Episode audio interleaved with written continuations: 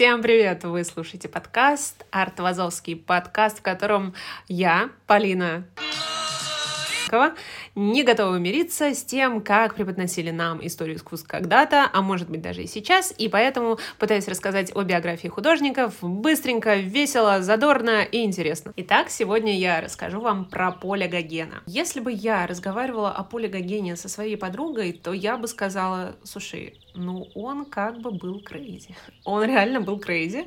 Он был очень тяжелым человеком, у него был очень сложный характер, он был вспыльчивый, он мог скрутить человечка в бараний рог, он любил поругаться, он любил уехать, собраться и исчезнуть. Вот это было... Вот знаете, он был, наверное, таким, как сейчас модно говорить, дауншифтером. История Поля Гогена началась 7 июня 1848 года, когда он, собственно, родился в Париже. И я уже говорила о том, что Поль Гоген мог исчезнуть, просто уехать куда-то, да?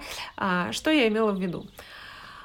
Поль Гоген очень любил уезжать, и, возможно, все началось именно, пошло именно из детства, потому что первое свое огромное путешествие из Франции в Перу он совершил в возрасте 1,5 лет. С чем это было связано? Отец Поля Гогена был журналистом, и после революционного переворота во Франции отец собрал всю семью, жену, детей и сказал: «Все, нам тут не место, уплываем». И они сели на судно и поплыли в Перу.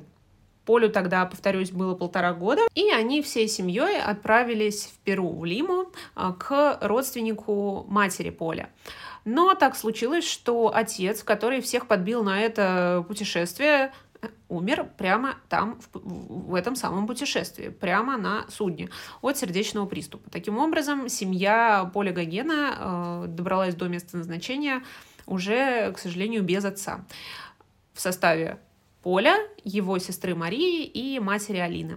Конечно, история могла бы быть еще более душераздирающей. Они приехали, и там их никто не ждал, они боролись за пропитание, но нет, там...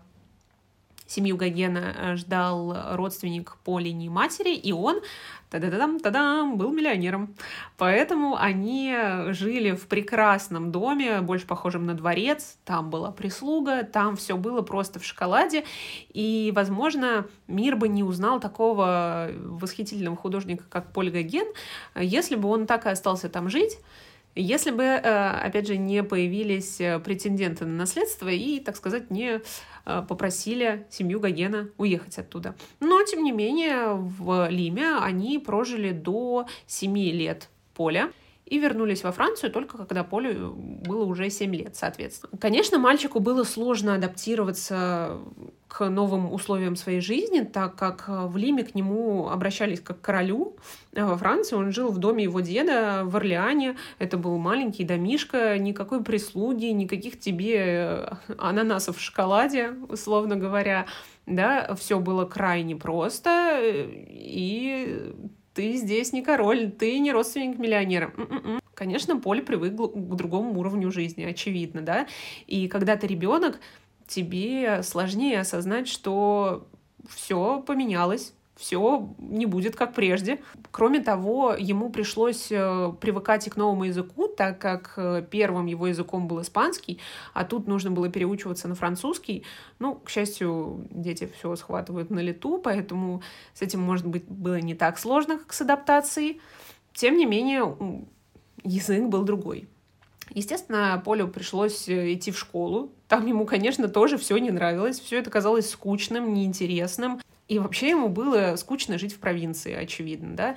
Но когда ты познал богатую жизнь, тебе, естественно, не по нраву, когда тебя переводят к деду в какую-то хижину в Орлеане во Францию. Конечно, мать хотела для Поля лучшей жизни, но Поль решил иначе. И в 17 лет он устроился в торговый флот помощником лоцмана. Да, перед тем, как устроиться в торговый флот, Поль пытался поступить в мореходное училище, но провалил экзамены, естественно, ничего не получилось. В море он проводит 6 лет.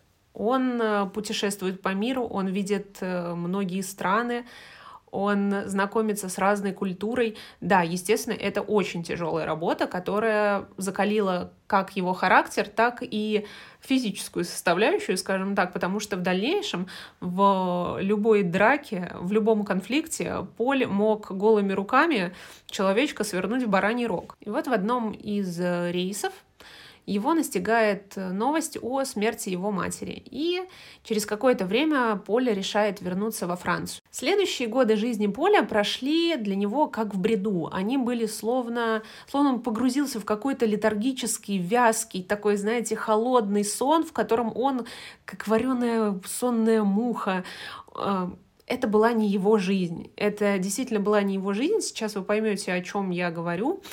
Поль, который за 6 лет привык к путешествиям, привык к такой, знаете, довольно нестабильной жизни в том плане, что у него не было какого-то определенного места жительства, не было какой-то страны, в которой он задержался хотя бы на пару месяцев. Он путешествовал от страны к стране. Он был в необычных для человека условиях все эти 6 лет. И тут он возвращается во Францию, где ему нужно найти работу, и он ее находит. И работа эта не абы что. У его матери был друг, который в дальнейшем стал покровителем Гогена. Его звали Гюстав Ароза, и он был довольно богатым человеком. Собственно, он и устроил Гогена биржевым брокером. Как ни странно, у Гогена это выходило очень и очень неплохо. Он получал крайне неплохие деньги. Он отлично жил в финансовом плане, да. Я говорю об этой стороне его жизни. То есть работа была замечательная, престижная, все здорово. Гоген даже женился. Он даже женился на датчанке. Вот здесь у меня некоторые вопросики, потому что я так нигде и не нашла, как правильно ставится ударение в ее имени.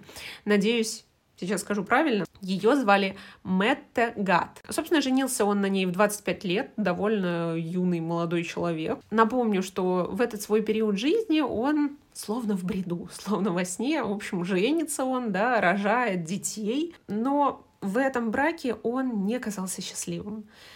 Вот не было в его глазах блеска, да, он все делал, будто вот так положено, да, положено ходить на работу, окей, он ходит на работу, нужно жениться, он женится, нужно рожать детей, он рожает детей. К слову, Метта родила ему 5 детей, 5. Конечно, вспыльчивый характер Гогена никуда не девается. 6 лет, проведенные в море, не могут пройти просто так, как будто их и не было, да, и в любом конфликте он загорается словно спичка и, естественно, может дать отпор не только словом. Положение в обществе у Гогена становится все прочнее и прочнее. Ну, представляете, человек солидный, да, у него жена, дети, классная работа, ну, все, так сказать, замечательно, да, нет счастья в его глазах, и это счастье появляется, когда Гоген знакомится с живописью.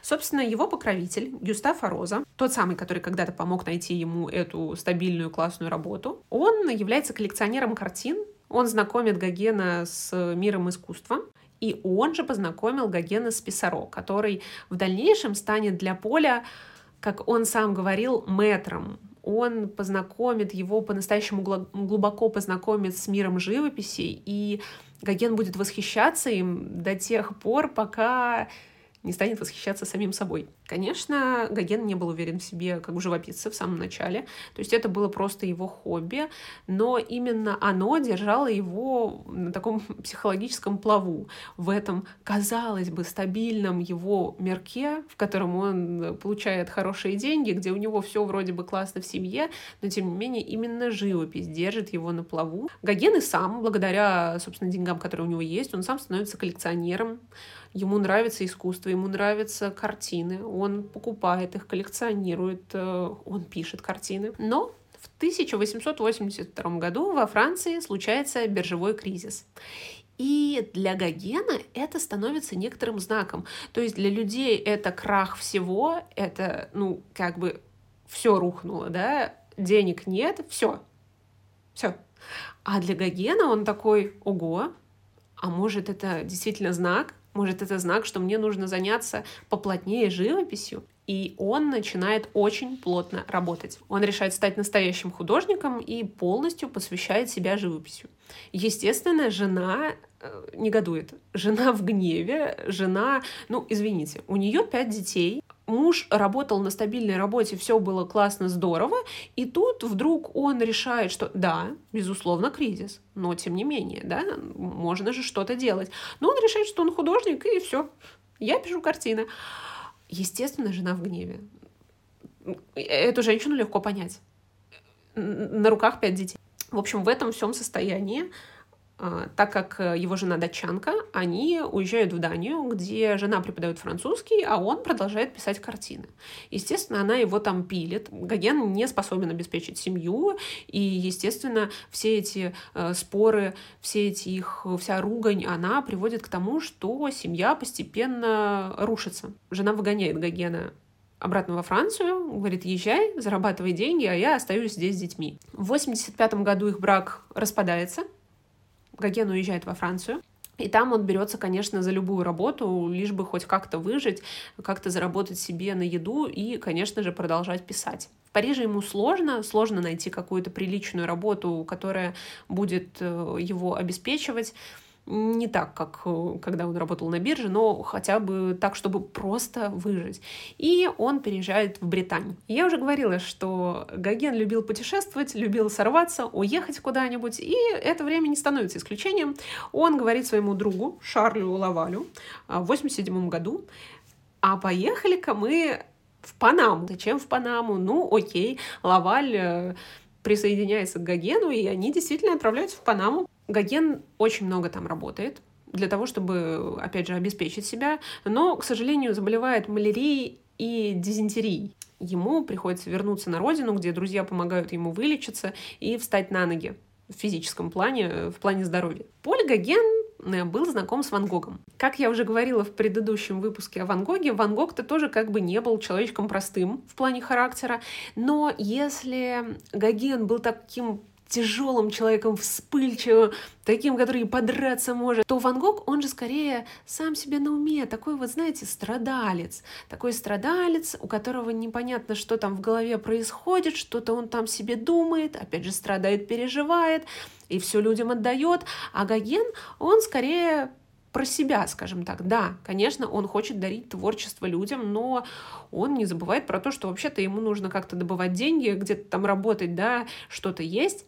А у Ван Гога есть его брат Тео, который помогает ему. Ему не нужно думать о том, где достать кусок хлеба. Если вы не знаете про то, что Ван Гог организовал свою такую колонию художников, то советую вам послушать выпуск про Ван Гога. Здесь я коснусь этой темы совсем немножко. Так вот, Ван Гог организовывает свою эту колонию художников, точнее, это его такая небольшая мечта, что он организует ее в Арле, и художники будут приезжать к нему, вместе работать, да, вот это будет такая коммуна, но в итоге приезжает к нему только Гоген, потому что Гогену жить негде, жить ему негде, не на что, а тут вроде как всю эту историю спонсирует Тео Ван Гог.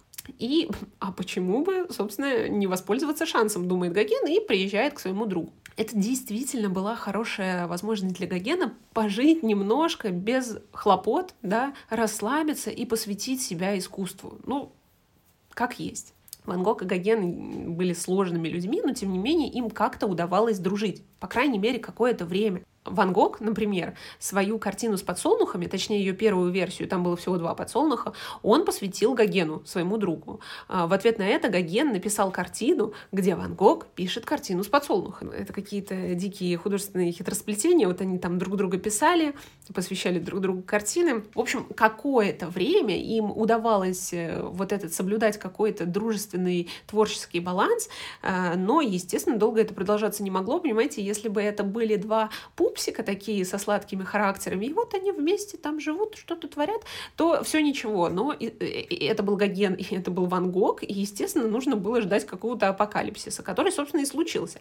Гоген в какой-то момент посчитал, что он в плане искусства, видимо, выше Ван Гога, и начал преподносить себя как учителя. Ну, естественно, Ван Гогу это не нравилось, начались споры, началась ругань, и апогеем всего этого стала отрезанная мочка уха Ван Гога. Тут, конечно, очень много историй по поводу того, как это произошло, что они там были в одной комнате, и вот Гоген... там что-то сказал, а Ван Гог захотел на него наброситься, а в итоге отрезал себе ухо. Еще версия о том, что Гоген ушел гулять и вдруг услышал сзади шаги. Это был Ван Гог. Значит, Гоген повернулся, а Ван Гог взял и отрезал себе кусочек уха и убежал. И версия о том, что Гоген тоже ушел гулять, потом вернулся, а вокруг дома, ну, желтого дома их, да, стоит полиция, и он спрашивает, что произошло. Ван Гог отрезал себе ухо. Ну, в общем, версий множество. Понимаете, когда встречаются два таких человека, ну, как бы вот то, что он отрезал мочку уха себе, возможно, это не самое страшное. Хорошо, что все вот именно вот так закончилось. Но, как бы то ни было, после этой ссоры Гоген уезжает в Париж, потому что вместе находиться эти два друга не могут. А Ван Гога, я напомню, кладут в психушку. Ну, неплохо, так сказать, погуляли, да? В общем, Гоген продолжает свою скудную в финансовом плане жизнь. Он неистово пишет картины, которые публика не принимает, они никому не нужны. Он продолжает писать, он уверен в своих силах. И в 41 год он решает уехать на Таити. Ну, а что еще делать, да? Как бы вот во вселенной Гогена, если у тебя что-то там не идет, то ты как бы просто садишься на судно и адьос. Вот. И он думает, Таити. Ну, реально, а почему бы не Таити? В общем, он решает уехать на Таити. Ну, естественно, денег нет, и как-то нужно туда, да, обеспечить себе путь, и вообще там как-то пожить первое время. Поэтому он начинает активно продавать свои картины, зарабатывает 10 тысяч франков, на секундочку, да. Стоит еще отметить, что ни одного франка он не отправил своей жене. Да, а как бы у него там 5 детей. Несмотря на все это, на то, что он не отправил ни копеечки вообще своей жене, Поль отправляет своей жене незадолго до отъезда такое письмо. «Моя дорогая Метте, знаю, насколько тяжелы для тебя эти дни, но зато будущее обеспечено. Я был бы счастлив, много более счастлив, если бы ты могла разделить его со мной. А когда мы оба посидеем, старость будет уже не для нас, мы вступим в полосу покоя и душевного счастья, окруженные нашими детьми, нашей плотью от плоти. Уверяю, через 3 года я выиграю битву, и это позволит нам с тобой жить, не зная лишений. Ты будешь отдыхать, а я работать. И, может быть, когда-нибудь ты поймешь, какого человека дала в отцы своим детям. Прощай, дорогая Метте. Прощайте, дорогие дети. Не поминайте лихом. Когда я вернусь, мы поженимся снова. А пока прими обручальный поцелуй». Чего, блин? Обручальный поцелуй? То есть ты заработал 10 тысяч франков и такой: прими обручальный поцелуй. Ну, класс, ну я считаю, замечательно, ну, просто чудесно, вообще удивительно, да, что она потом не хотела его видеть, когда он в следующий раз вернется. Удивительная женщина, конечно, обручальные поцелуи ей тут как бы подарили, а она вон еще рылом, извините, крутит, да. В общем, как бы то ни было, Гоген уезжает на Таити. Он приезжает туда, и он немножко обескуражен тем, что это не совсем то, чего он ожидал. Он ожидал, что он сейчас спустится с судна, а там дикие племена, все такое вот, да, необузданное, дичайшее, а там как бы, ну, жизнь такая уже, я не скажу, что прям дико современная по тем временам, но так все неплохо. Несмотря на это, он остается там, и в 43 года он покупает себе соломенную хижину, берется за работу и продолжает писать картины. А потом внезапно он женится на девушке. Ну, как на девушке, да? На девочке, ей 13 лет. Ей 13 лет, и как он с ней познакомился, он поехал на экскурсию по окрестностям, увидел ее, и в тот же день он на ней женился, попросил руки у родителей. Она, конечно, невинна во всех отношениях, ну, 13 лет. Но кроме того, что она невинна физически, она невинна и духовно. А это очень важно для Гогена. Я напомню, что его жена очень долгое время пилила его за то, что он не может содержать семью. И тут вдруг вот эта девушка, ну, все-таки будем говорить, что она девушка, да, которая не требует от него ничего, ей не нужны деньги. Нет, она просто вышла за него замуж. Но стоит отметить, что в те времена на Таити девушки довольно легко выходили замуж за приезжих французов, потому что для них, для девушек, ну, по факту это... ничего не значило. Ничего не значило в том плане, что если бы им что-то не понравилось, они бы легко собрали вещи и ушли бы обратно к родителям. Все, никто бы ничего друг другу не был должен. Для приезжих мужчин, кстати, тоже. Этот брак, он не носил никакого документального подтверждения. Да, они там поженились, но, в принципе, уехал обратно к себе и все, забыл. После своей первой жены Гоген, естественно, наслаждался таким союзом, потому что его новая жена ничего не требовала от него. Ничего, не зарабатываешь деньги, окей. И, кстати, в этом браке для Гогена был еще один неоспоримый плюс. Как бы это и смех, и грех, но тем не менее. Люди из племен на Таити, они легко сами находили себе еду. Они легко охотились, ловили рыбу, собирали плоды. А как бы Гоген ничего этого не мог делать, да и более того, у него просто не было времени на это, он, извините, писал картины, а тут новая жена и фруктики соберет, и рыбу поймает, и приготовит, и ему не надо было тратить деньги на дорогие консервы в магазинах, потому что, ну, действительно, жена обеспечивала их едой. Бесплатно. Но давайте не будем уж так плохо думать о Гогене. Он действительно влюбился в свою новую жену. Она позировала для его новых картин. Она действительно стала для него музой. Повторюсь, она ничего от него не требовала, и она стала глотком свежего воздуха для Гогена. Все это время Гоген плодотворно работал, он писал множество картин, у них появился такой новый какой-то дух, какая-то новая философия в них появилась. То есть, если сравнивать с его ранними картинами, то, конечно, сюжеты, ну, абсолютно разные. Оно и понятно, все-таки он теперь на Таити. Но это действительно стал глоток свежего воздуха в плане творчества для него. Менее время шло, деньги кончались. К тому же... Гоген заболел сифилисом. Причем форма у него уже была такая довольно запущенная, и врачи разводили руками.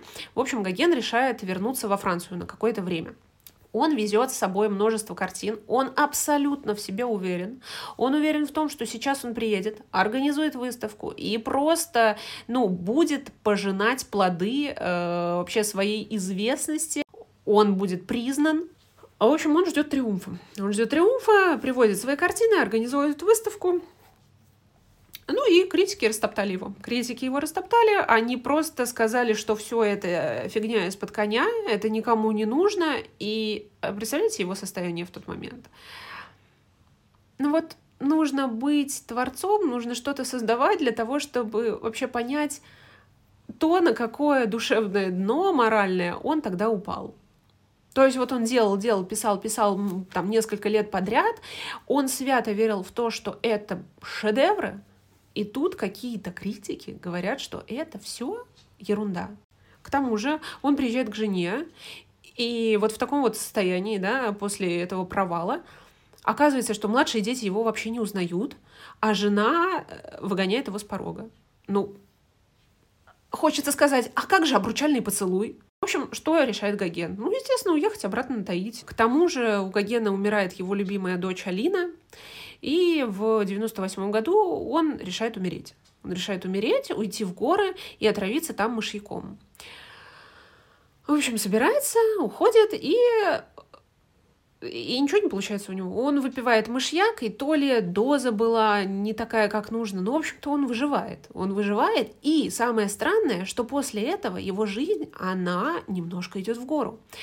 Я напомню, что Гоген болел сифилисом, ему было уже очень тяжело. Кроме того, Гоген был страстным любителем алкоголя, то есть он был и болен, и зависим, его преследовали мучительные боли во всем теле. Психологическое состояние тоже как бы на нуле.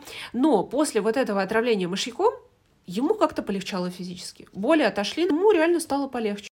Гоген перебирается на Маркизовые острова, строит там большой деревянный дом и снова пишет картины. Конечно, его сюжеты, они немного изменились. Ну, само собой, после того, что с ним произошло, после этого неудачного действа, да, он явно иначе смотрит. Но, тем не менее, естественно, болезнь дает о себе знать, и в 54 года его находят мертвым в его же постели. И тут тоже немножко расходится мнение. Кто-то говорит, что на тумбочке рядом с ним был найден флакон из-под опиума, кто-то говорит, что рядом был шприц с морфием, но, опять же, так или иначе, все эти препараты он использовал для того, чтобы заглушить его физическую боль, и есть вероятность, что он в какой-то момент переборщил, хотя по некоторым источникам это был сердечный приступ. Гогена похоронили, имущество продали с молотка, а то, что не продали, просто выбросили. И это удивительно, но... Местные жандармы, когда выбрасывали все эти его вещи, какие-то картины, да, они даже не подозревали, что в Европе в этот момент уже начали сходить с ума от работ Гогена. Таким человеком был Гоген, да, с ним было сложно, но, согласитесь, наверняка дружить с Гогеном было интересно. Сложно, но интересно. Он, конечно, был потрясающий...